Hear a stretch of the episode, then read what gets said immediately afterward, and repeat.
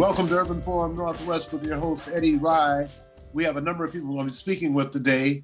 My first guest is a very dynamic individual I've been knowing for a while. She is a mover and a shaker and a leader, and her name is Dr. Karen Johnson, known as Dr. J.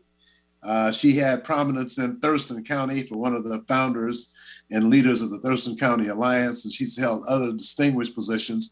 But Dr. J, I want you to do the talking. Why don't you just take a minute or so and talk to our folks?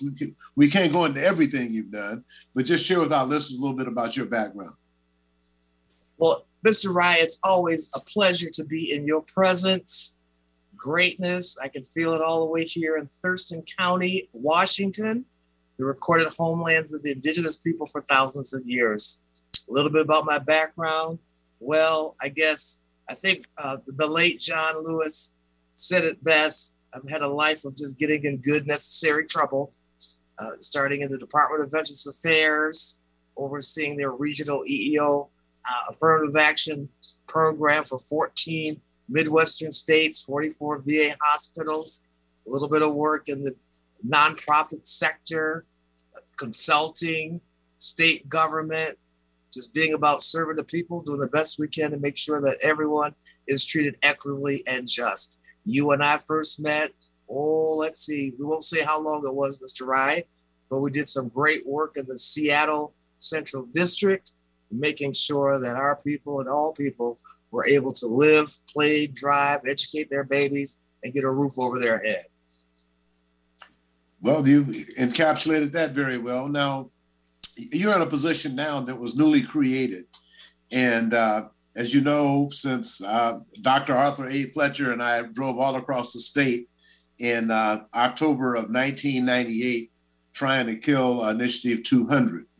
And then later on, we find out through the works of Jesse Weinberry, Attorney Jesse Weinberry, former state representative, that I-200 didn't kill primitive action, that Governor Gary Locke's directive 98-01 killed affirmative action.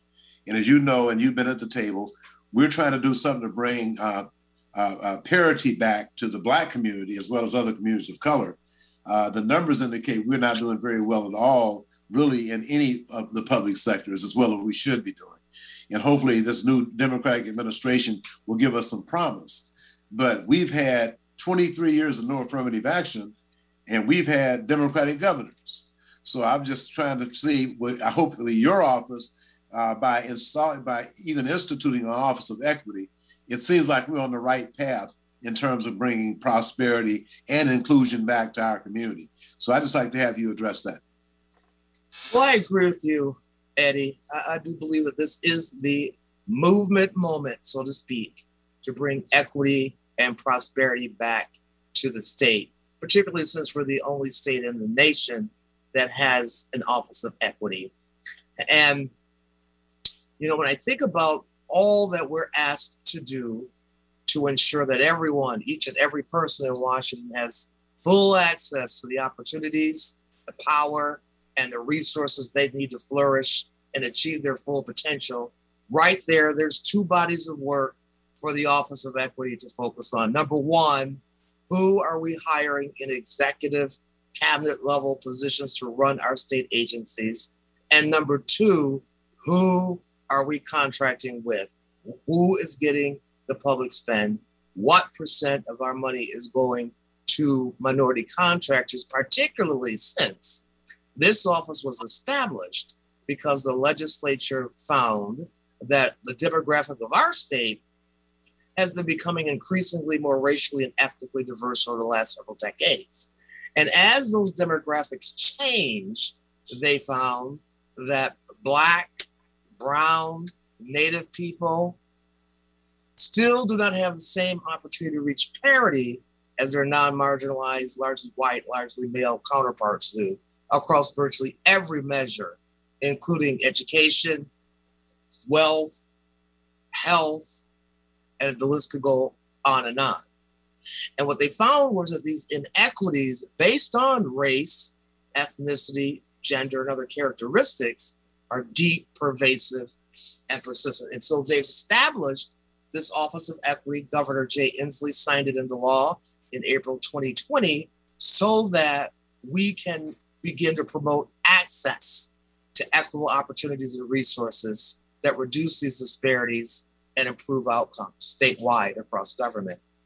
And in the recent disparity study around supplier diversity, minority contracting, we right there have a good starting point to start changing the process, particularly since, as you mentioned, I-2000 doesn't kill affirmative action, but even more fundamental to me than that is, you know, many say that, oh, we can't have goals to increase our minority or women-owned businesses or veteran-owned businesses representation in the state.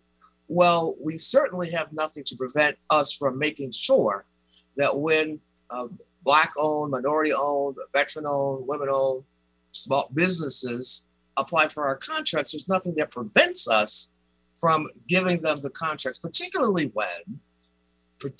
in this hour when we want to eliminate those racial and ethnic inequities. So we want to make sure then that we have contractors who look like the people who have been disadvantaged and have not had full access to opportunities, power, resources, i.e. contracts, so that they too can put diapers on the baby, food on their table, a roof over their head, educate their children no matter what the zip code is, and take care of their aged parents and themselves if perchance they have a health problem without worrying about going bankrupt. Mm-hmm. Well, Dr. Jay, I just want to say that we've had this setup, and I've talked to several members of the Congressional Black Caucus.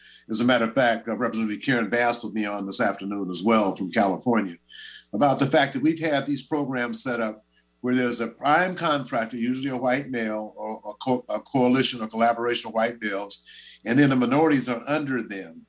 And after 45 years, we have not seen any Black success stories in this state. As a matter of fact, the last major project in Seattle was the tunnel done by the Seattle Tunnel Partners, which was Tutor Perini and Dragados out of Spain. And on that project, 4 Black contractors went broke. So we will be going back I've talked to members of the Black Caucus about it, and they're going to be arranging a meeting with me and several other people, Bob Armstead's folks from the Civil Rights Coalition, to have a meeting with Pete Buttigieg, the Secretary of DOT. We got to start repairing some of the damage that we've allowed racism to do to our people, specifically African descendants of the United States enslaved, because of the fact that, you know, we kicked the doors open and the racism is flourishing everywhere. The people didn't think it was going to get to them. All they got to do is look at Washington, D.C. at the Republican Party right now. Believe me, they got some racism for everybody that's not white and a white supremacist at this point in time. So I'm just thinking, what can the state ever do to make amends and make people whole who have been harmed by these racist practices that some state agencies have overlooked? While the tunnel partners were out of compliance, WSDOT went back and intervened at the national level to get them out of the condition they were in, which was they were out of compliance. WSDOT went back and got that removed so they could get another $1 billion contract in New York. But the same support and assistance were not given to these 4 Blacks who went broke on that project. See, that's the problem we have, because of the fact so many people in the government told me, well, because of I-200, we can't do anything. As a matter of fact, when it was first passed, people were saying, we don't have to do business with Blacks any longer. They didn't say anybody else. We don't have to do that for Blacks any longer. And that mentality is there. And then Donald Trump has really put it on the front burner, if not a blowtorch. Eddie, you have perhaps said a lot, asked me maybe 5 questions in that one, but you've hit on some very critical pieces. First and foremost, as long as we get $1 of federal dollars in the state of Washington, that does not preclude any of the laws on the books in the land around achieving equity and parity in minority contracting. And Black people, as you point out, are not the only protected class. Women were affirmative action hired, so I guess that would be for women.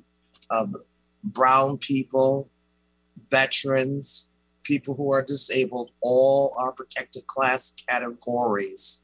And if we cannot do contracting with Blacks in this state, then we can't contract with any of them in this state, because they are all part of federal affirmative action categories. That's number 1. Number 2, your first question to me was, What can we do to repair the damage? It's funny that you asked me that question today, because I wrote myself a note as I was just thinking about all the work that this office has before it, and what specifically is this office going to focus on to begin to repair harm, pivot from harm, and pivot toward equity and justice for all. We need to begin to start rebuilding capacity. Even if we wanted to contract with all Black business owners in this state, my question would be, how many do we even have?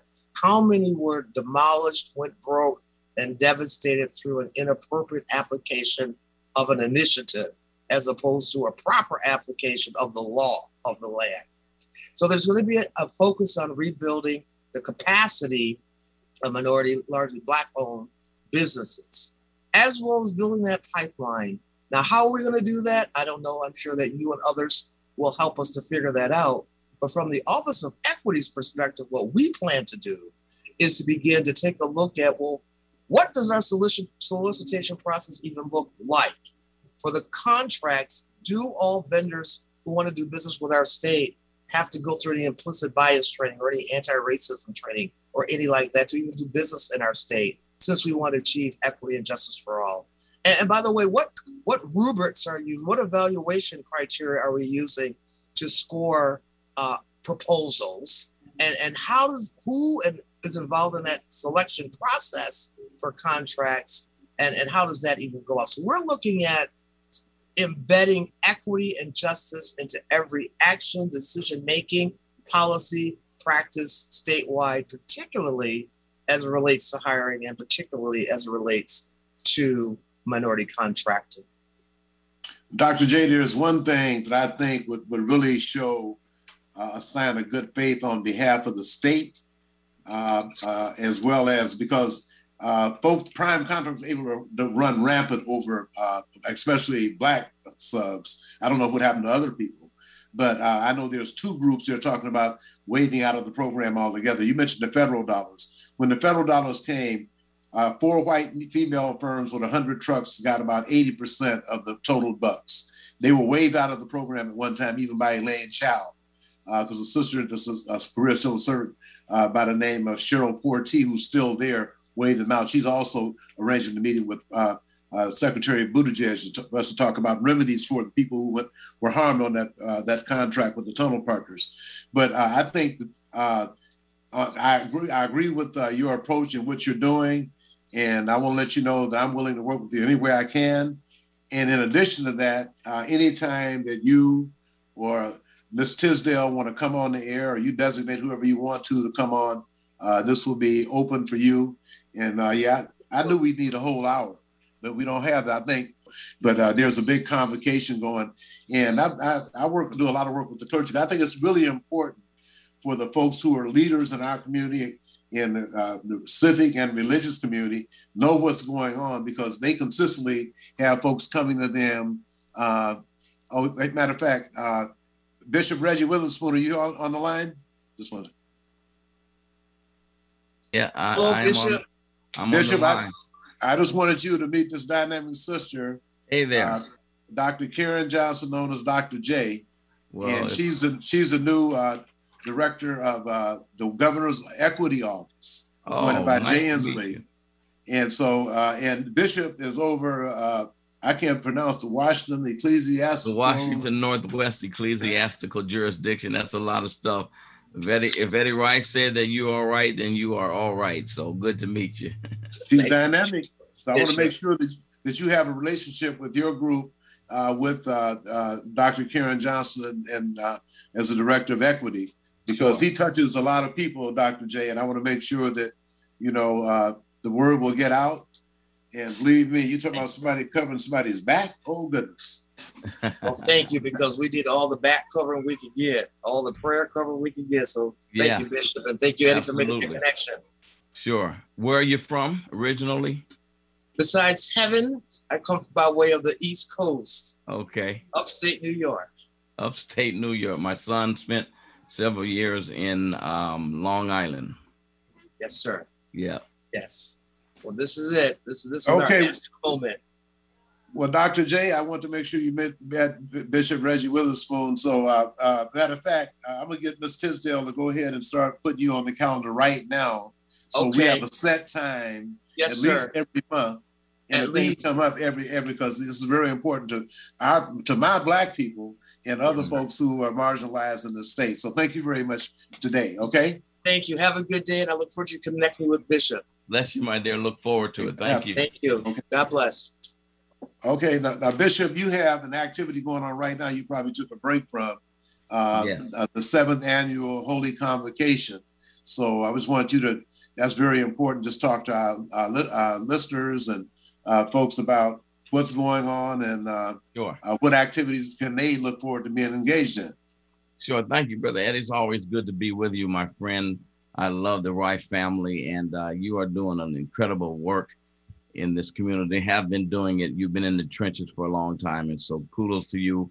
I speak of you all over the country. You are the man doing the work, and you deserve props for that, and you deserve to be praised in that regard. We are in our 7th annual Holy Convocation. It's a word that comes from the Old Testament. When the Jews would come together, they would convocate to get instruction and directions relative to the Torah and just directions on how to be more effective in all that they did. So we come together once a year, all of the churches under my auspices as a jurisdictional prelate, and we have a week of convocation where we just come and sharpen one another and have fellowship worship. We've been having an absolute blast. It's been a revival, man. We come together and sharpening each other with workshops and service and singing and worship and praying for people. And it's been powerful. It was at my church the last 2 nights. It's going to be beginning tonight through Sunday. I will preach the official address Sunday afternoon at 3. We will be at the Renton IKEA Center right there in Renton at the Renton High School. So it has been a time for us to come together as people and get refreshed and rejuvenated. And it's been a marvelous time. So Renton at 3, and I don't live but about 2 miles from here, so I'm gonna have to be there. Come on, Brother Eddie, it's 3. That's gonna be you said Sunday at 3 o'clock? Sunday at 3 o'clock, 400 2nd Avenue in Renton is right at the IKEA Center, right at the Renton High School. Yeah, we're gonna culminate everything with my official address. So I'm looking forward to it. Yeah, New Beginnings started in the Renton High School cafeteria. Then we went to the IKEA Center and then the Lindbergh. And then Pastor Braxton was blessed with people coming together to build New Beginnings. So that's great. So now there's a rumor out that you relocated or set up another church in the South End? Well, you know, that's a big one. First, let me dispel one rumor that said we sold our church to Uncle Ike's. That is emphatically, categorically not true. Please, whoever's doing that, I dispel that rumor for sure. But you know, Eddie, honestly, quickly, gentrification has forced our hand. They have built all around us where we don't even have parking sufficient for Sundays. We don't have adequate space. They forced our hand. You know, I've met with the mayor on a number of occasions, and they're trying to get quote unquote low-income people back in the community. I'm like, well, the elephant in the room is gentrification was on purpose. You moved us out on purpose. And I've told all of our people over the years, I said, whatever you do, don't sell your properties. Well, they've done so. And as you know, Central District is about 6% Black, 60% white. Our people have moved out south. We still have a great, great product, but we're having some serious logistical issues relative to travel for people and parking and all that. So we've had to consider that, you know, we still believe our best days are ahead of us. We still have a viable product, as it were. And so we need more space.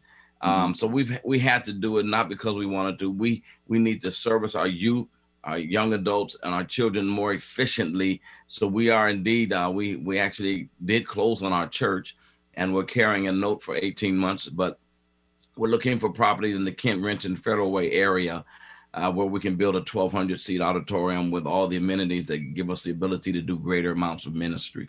Yeah, so it's a big move. It really is.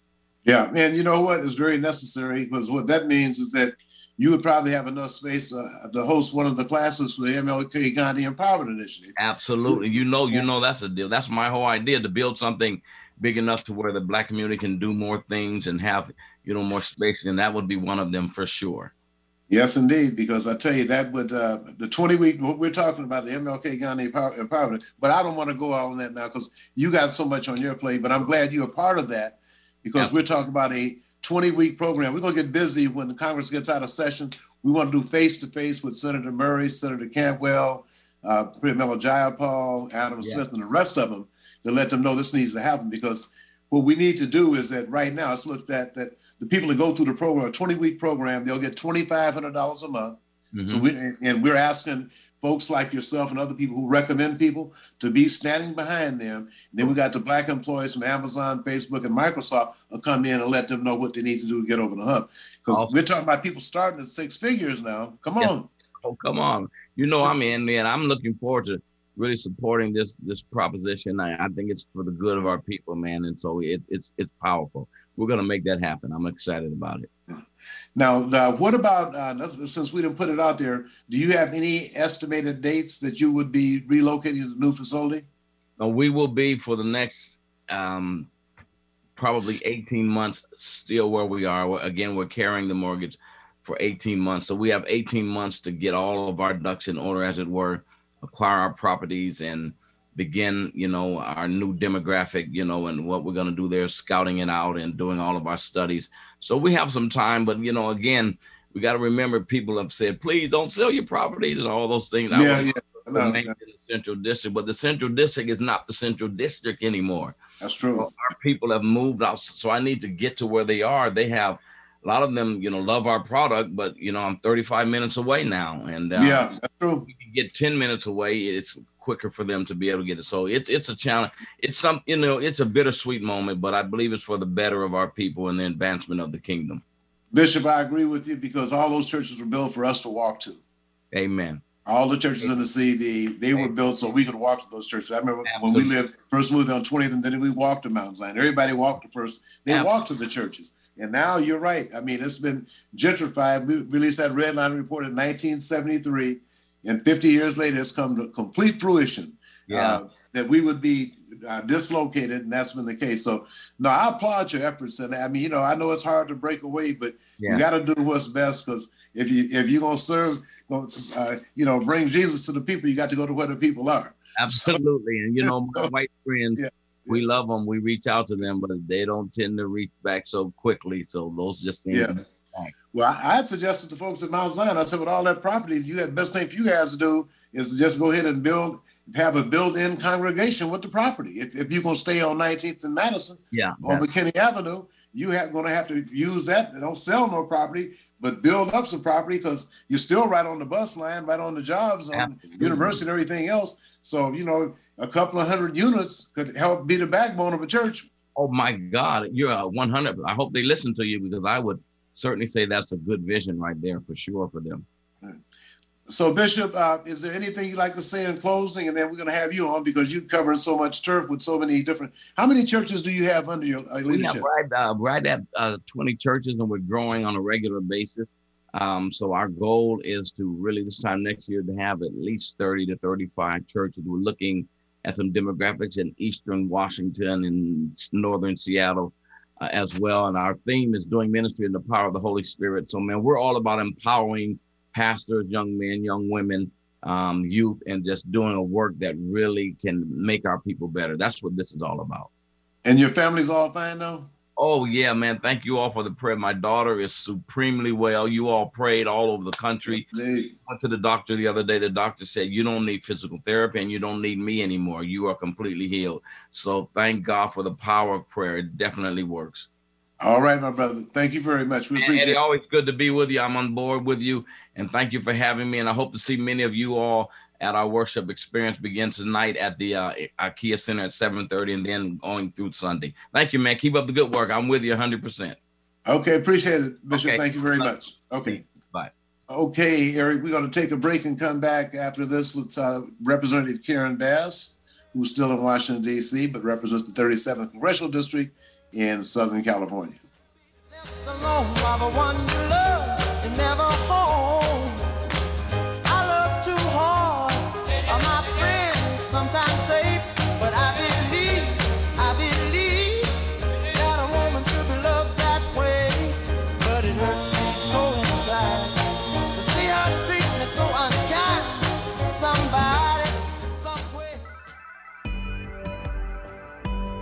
Hi, my name is Ian Rice, the Diversity and Contracting Director for the Port of Seattle.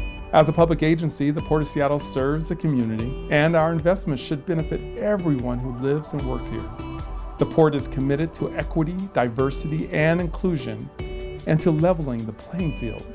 That means continuing to open doors to contracting opportunities to all, especially women and minority-owned and disadvantaged businesses. How can you participate? List your business in Vendor Connect, a database of contractors. Attend Port Gen workshops to learn how to do business with the Port. Learn more about contracting opportunities at portseattle.org. For more information on operating a concessions at Seattle-Tacoma International Airport, visit lease.ctacshops.com. Why sit in bumper-to-bumper traffic when you can hop on Link Light Rail and fly by the gridlock? It's a smoother, easier, stress-free way to get where you want to go. Whether you're heading north to Capitol Hill and the University of Washington or south to Columbia City, Tukwila, and the airport, Link Light Rail will get you there quickly and safely. And if you have an ORCA card, even better. Just tap on the yellow card reader when you get on and listen for the beep to let you know your card has been accepted. Then tap your card reader again once you've reached your destination and listen for the double beep to let you know you've tapped off correctly. To find the closest Link Light Rail station or to learn how to get an ORCA card, just go to soundtransit.org and type Link Light Rail into the search bar. Sound Transit's Link Light Rail. Just another way that Sound Transit is powering progress. Conversation you won't find on the rest of the dial. Alternative Talk 1150.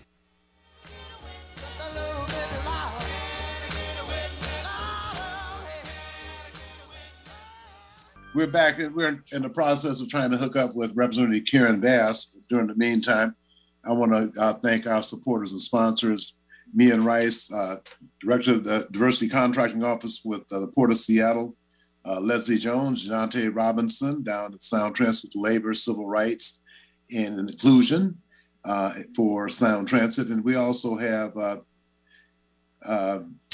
Concourse and Sessions, Dave Pukahara out at SeaTac, SeaTac Bar Group LLC with Jerry Whitsitt and Rod O'Neill, two brothers that were Desert Storm veterans. I want to thank Stephanie Ogle, who does our website, does our technology. We'll also be talking with Clarence Gunn a little later, too. Clarence is with Democrats for Diversity and Inclusion, and they have teamed up, or yes, part of the Coalition of Refugees, Immigrants, and Communities of Color will be hosting a mayoral forum, and that will be this evening. It'll be Zoom, naturally, and he'll talk to us about that. I forgot to mention Liz Alzir and Carol Wong down at the City of Seattle's Purchasing and Construction Services Office. So I want to make sure that I was supposed to do an interview yesterday. I'm not going to mention any names. And I got a call, and the person that was organizing the interview indicated that he had had a test for COVID on the day before, and his results came back in yesterday morning, and they were positive.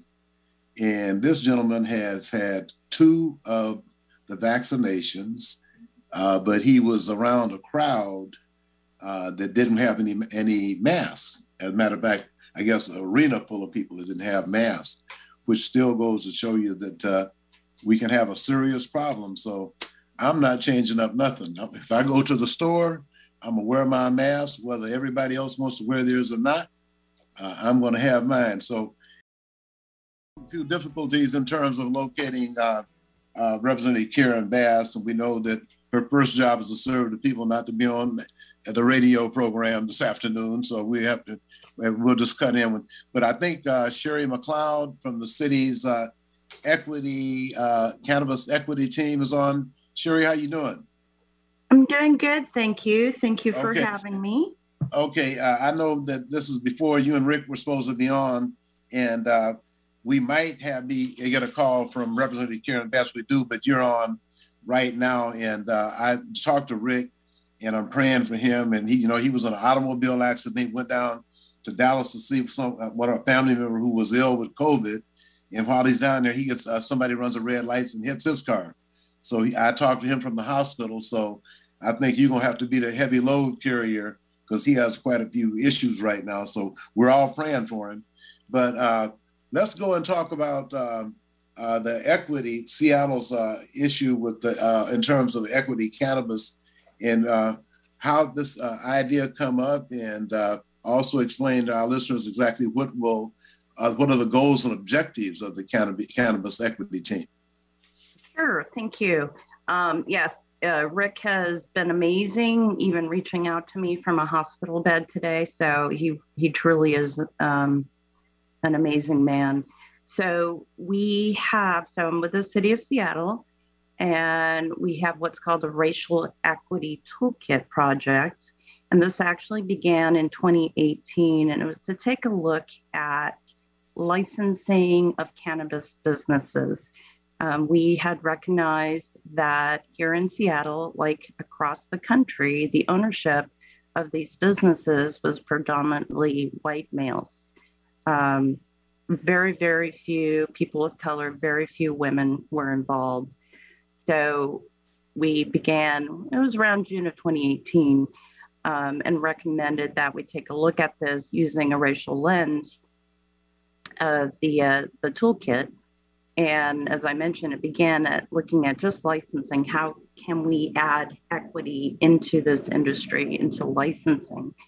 And as we continued doing outreach with previous dispensary operators, with other stakeholders, with community, doing research around the country, we learned that it was a lot more than licensing, and it's a lot more than trying to stand up a business and supporting the business, but it's primarily about the community that has been impacted by the war on drugs for decades, and how that has led to this disparity in the cannabis industry, and of course has led to the displacement of our communities that have left Seattle, led to gentrification. So it's quite a bit more. We, as I mentioned, we've done a lot of stakeholder engagements, and we actually have one tonight with a community that we've identified who have been most harmed. So those who have been impacted by cannabis convictions, incarceration, arrests. So we're hoping to speak with them tonight, hear from them on some of their ideas and recommendations towards what resources should be made available for those who have had cannabis convictions, what investment in community, what initiatives, such as removing misdemeanors, possible felony convictions, school programs that offer resources to students affected by cannabis, addiction treatment programs, housing assistance, job resources, training. And this alongside with also, how can we introduce more equity into the industry? And I see Rick has joined us. Rick, are you there? Good afternoon. How you doing, Mr. Rye? I appreciate you for having us on. Okay. Yeah. Well, anyway, we just heard from him. So I hope you're doing well. Sherry's really kind of laid the program out for us. I don't know if you were able to hear everything she had about her remarks, but we want to get you on to talk about your role in this cannabis equity team as well. Really, it's just bringing the insider community and also for folks who have been harmed, bringing that voice to the table. A lot of times, being a person who works for a public agency, understanding how government works, a lot of times you don't have somebody that comes from that harm or from the community that you look to serve. So that's what the value that I have I bring to the table. So thinking about the most harmed, like when we started this, I'm sure Sherry shared, we were thinking about licenses. And then, I was like, hey, there's also the part where folks were harmed. We need to address that as well. And the whole team was on board. The city was on board. So I'm just glad to see that we didn't get that resistance. Typically, public agencies, when you want somebody to be accountable, that's a hard pill to swallow. So I'm just glad that we have the leadership we have, and the support we have, and the team that we have. So Sherry, you want to add anything to that? You guys got an event coming up like this afternoon? What is on the agenda? Yes, so this evening, starting at 6 p.m. till 7:30, we have a Zoom virtual engagement, and I can share out I don't really quite know how to share out the Zoom link on radio, but we do have an engagement, and I believe Eddie has the event posted on his Facebook page, so we really do welcome folks to join with us today. We will have a previously recorded panel of individuals, including Franklin Smith from the Department of Corrections, who'll talk about reentry, what work needs to be done to assist individuals, both before their release and then also afterward. And also including a panelist from the Department of Commerce, who's also on the Governor's Council for Reentry. And he talks about how folks can go about vacating misdemeanors and some new legislation coming up that will hopefully automatically expunge certain convictions. So, yeah. I think it'll be good engagement tonight. And exactly where are you right now in the process? So we are wrapping up engagement with community. We still have one more we hope to do, and that is actually with the Black clergy. And then we'd like to finalize recommendations that will be lifted up to city leadership. We're also partnered up with our Office of Economic Development, which is the department that works with small businesses and has partners that helps, develop small businesses. And then also with our Department of Construction and Inspection, and that's more related to siting and locating potential cannabis businesses for success for a social equity applicant. And how can, would you give the information about how people can actually tune in to the conversation this evening? Yes, so I have to provide, it's a Zoom link. And it is zoom.us/J/962 442-67138. And you can also go to our webpage, which is, sorry, I should have been better prepared. Well, I have the flyer on my Facebook page, so I have that. So I wanted to check back with Rick. Do you have any comments you'd like to make before we move on? Let's see here. I had something I was listening to Sherry. We really need community to speak up. So we have, as a city, we're working to hear the voice of community so that the recommendations come from community and it's not something that the city creates on their own. This harm is something that community feels, and it's their voice and their recommendations that we want to lift up, not our own. So we really, really, really need it. I don't think it's something that's ever happened in the city before. We're having a conversation about how can we repair the damage harmed directly or indirectly by city. Mr. Rye, you've been a advocate in community for decades, which we value. I don't know if you've ever heard of something like that before. So that's how big of a deal this is that we want to make sure this voice is the voice of community is heard. And we're talking Black community. So many times we talk about BIPOC, we talk about POC. We're not having that conversation. This is direct to Black community. So that's big in itself.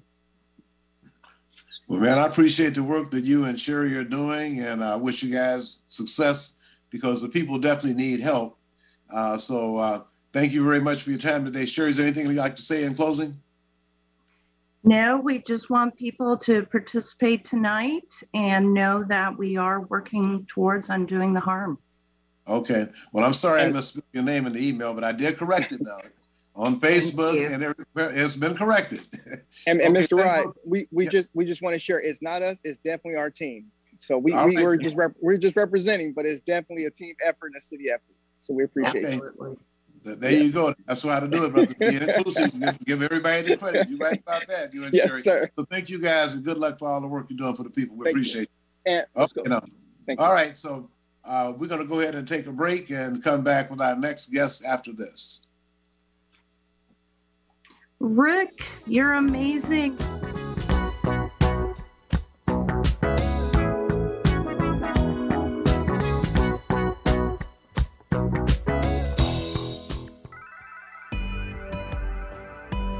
Hi, my name is Ian Rice, the Diversity and Contracting Director for the Port of Seattle. As a public agency, the Port of Seattle serves the community, and our investments should benefit everyone who lives and works here. The Port is committed to equity, diversity, and inclusion, and to leveling the playing field. That means continuing to open doors to contracting opportunities to all, especially women and minority-owned and disadvantaged businesses. How can you participate? List your business in Vendor Connect, a database of contractors. Attend Port Gen workshops to learn how to do business with the Port. Learn more about contracting opportunities at portseattle.org. For more information on operating a concessions at Seattle Tacoma International Airport, visit lease.ctacshops.com. Why sit in bumper-to-bumper traffic when you can hop on Link Light Rail and fly by the gridlock? It's a smoother, easier, stress-free way to get where you want to go. Whether you're heading north to Capitol Hill and the University of Washington or south to Columbia City, Tukwila, and the airport, Link Light Rail will get you there quickly and safely. And if you have an ORCA card, even better. Just tap on the yellow card reader when you get on and listen for the beep to let you know your card has been accepted. Then tap your card reader again once you've reached your destination and listen for the double beep to let you know you've tapped off correctly. To find the closest Link Light Rail station or to learn how to get an ORCA card, just go to soundtransit.org and type Link Light Rail into the search bar. Sound Transit's Link Light Rail. Just another way that Sound Transit is powering progress. Find out the latest about your favorite shows on Alternative Talk 1150. Check out 1150kknw.com.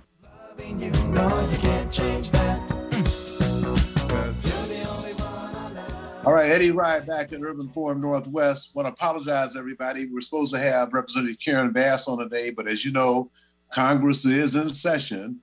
And her number one job is to represent her constituents in Southern California, the 37th Congressional District, and our interests and the people who are progressive-minded interests, because a lot of things are happening in Washington, D.C., and they're looking a little shaky on the Democrat side, especially with the way that one particular senator from West Virginia is leaning. The people in West Virginia need to talk to them. They need help just like everybody else. But my next guest is Clarence Gunn. He is, the executive director, the chairman, the president of Democrats for Diversity and Inclusion, and also is one of the backbone of the Coalition of Immigrants, Refugees, and Communities of Color, that's sponsoring a mayoral event this afternoon or early evening. And so, Clarence, welcome to Urban Forum Northwest, and share with our listeners what you guys have going on this evening. Get a chance to hear the people that want to be in charge of the city of Seattle. Sure. Well, thank you, Eddie. I appreciate the opportunity to be on your show. This evening, the Coalition of Immigrants, Refugees, and Communities of Color are hosting a candidate forum with 7 of the candidates running for the mayor position here for the city of Seattle. We've got 7 of them attending.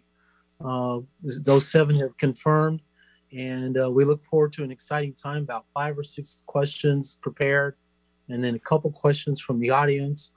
This is all via Zoom, so people can go on the DDI Facebook page, and there's a link there. The CIRC Facebook page, and there's a link there. And, they can join it. It starts at 6. The candidates start at 6:15, and then we go till approximately 7:15, 7:30 at the latest, so they can get on to other events. And then we'll talk about next steps and voter registration, making sure you return your ballot, how to return your ballot, and, some other things that are coming up this fall, redistricting, congressional races in the future, et cetera. Now, the areas where you endorse candidates, was that in King County? Was that King and Pierce and Homish County? No, that was just in King County. We focused this year, the Democrats for Diversity and Inclusion, another group that I'm part of, DDI, did endorsements primarily in the city races, municipal races, city councils in Federal Way, Kent, Renton, SeaTac, Tukwila. We did take some positions around the Port of Seattle, Des Moines, but our focus was more on what's happening at the local level, at the community level, at the city level, because that's where people live. So really making sure that people understand the voices and the power of the commitment from the individuals that we endorsed. Well, maybe I missed something. I think I saw the list, but I didn't see any endorsement for King County Executive.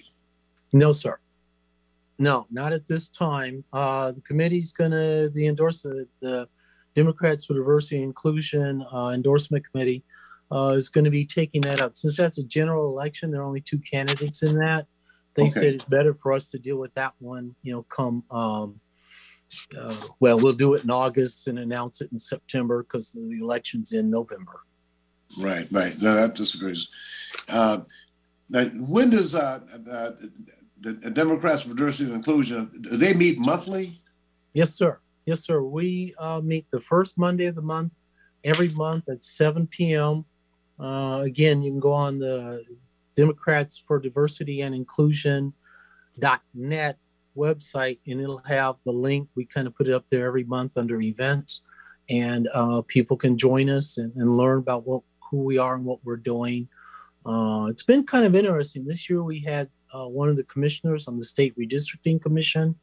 We've had a doctor that's been very involved in making sure that immunizations around COVID have increased in Black communities, working with various groups and organizations to increase those numbers because we were impacted terribly during the COVID crisis. We've had a couple representatives, Representative Jesse Johnson and Representative David Hackney came and they spoke with us. So we have a variety of folks that come and speak to us on a monthly basis. And then we have, some organizational business, and we, do some organizing and mobilizing our members around activities that are coming up for that particular month. Well, Clarence, I would be remiss to my listeners if I didn't ask you to go down the list of endorsements that the Coalition of Immigrants, Refugees and Communities of Color endorsed. Is it possible for you to share with our listening audience who you guys endorsed? Sure, I can run through it real fast. Go right ahead. Okay, did you get a copy of it? We sent out a press release. But I want it to come from you. You're the one that's in charge. Right. I'm doing you. Yeah, I have it, but I want you to deliver the information. All right. Yes. Okay. So we Teresa Moscata for Seattle Council position 8.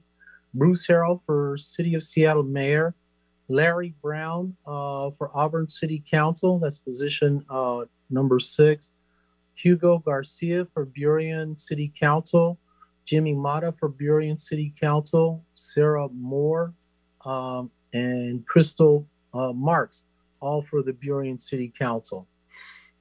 Jim Farrell for the City of Federal Way Mayor, Gregory Barruso for Federal Way Disposition 2. Catherine Festa, Federal Way Position 4. Leandra Kraft for Federal Way Position 5. Rianne Singh for Federal Way Position 6. For the City of Kent, we're endorsing Don Bennett for mayor. For Kent City Council, Setwinder Kerr, Position 2. For the City of Renton, we've got Joseph Todd for Position 1. Carmen Rivera for Position 2. For the City of SeaTac, we have Jake Simpson in Position 2. We've got We've got Iris Guzman for SeaTac, Position 6. For Tukwila, it's Armin Papia for Tukwila, Position 1. Thomas McLeod, Tukwila, Position 3. Deshaun Quinn, Tukwila, Position 7. We did do one King County position. It was Saadi Abdullah for the King County position number 7. For the Port of Seattle, we did Ryan Calkins, position 1. Hamdi Muhammad for position 3. And Toshiko Grace Hasagawa for position 4. The City of Des Moines, we did Priscilla Vargas. And we did a special district, the King County Hospital District, with all the healthcare issues we've had. We got involved in that race, and we're endorsing Monique Taylor Swan for position 4. We're out of time, but thank you very much. We appreciate it. So thanks for asking. Right. We appreciate you guys keeping up the good work. We'll talk to you next week. Bye-bye. Thanks, Eric. We'll be in touch. Bye-bye.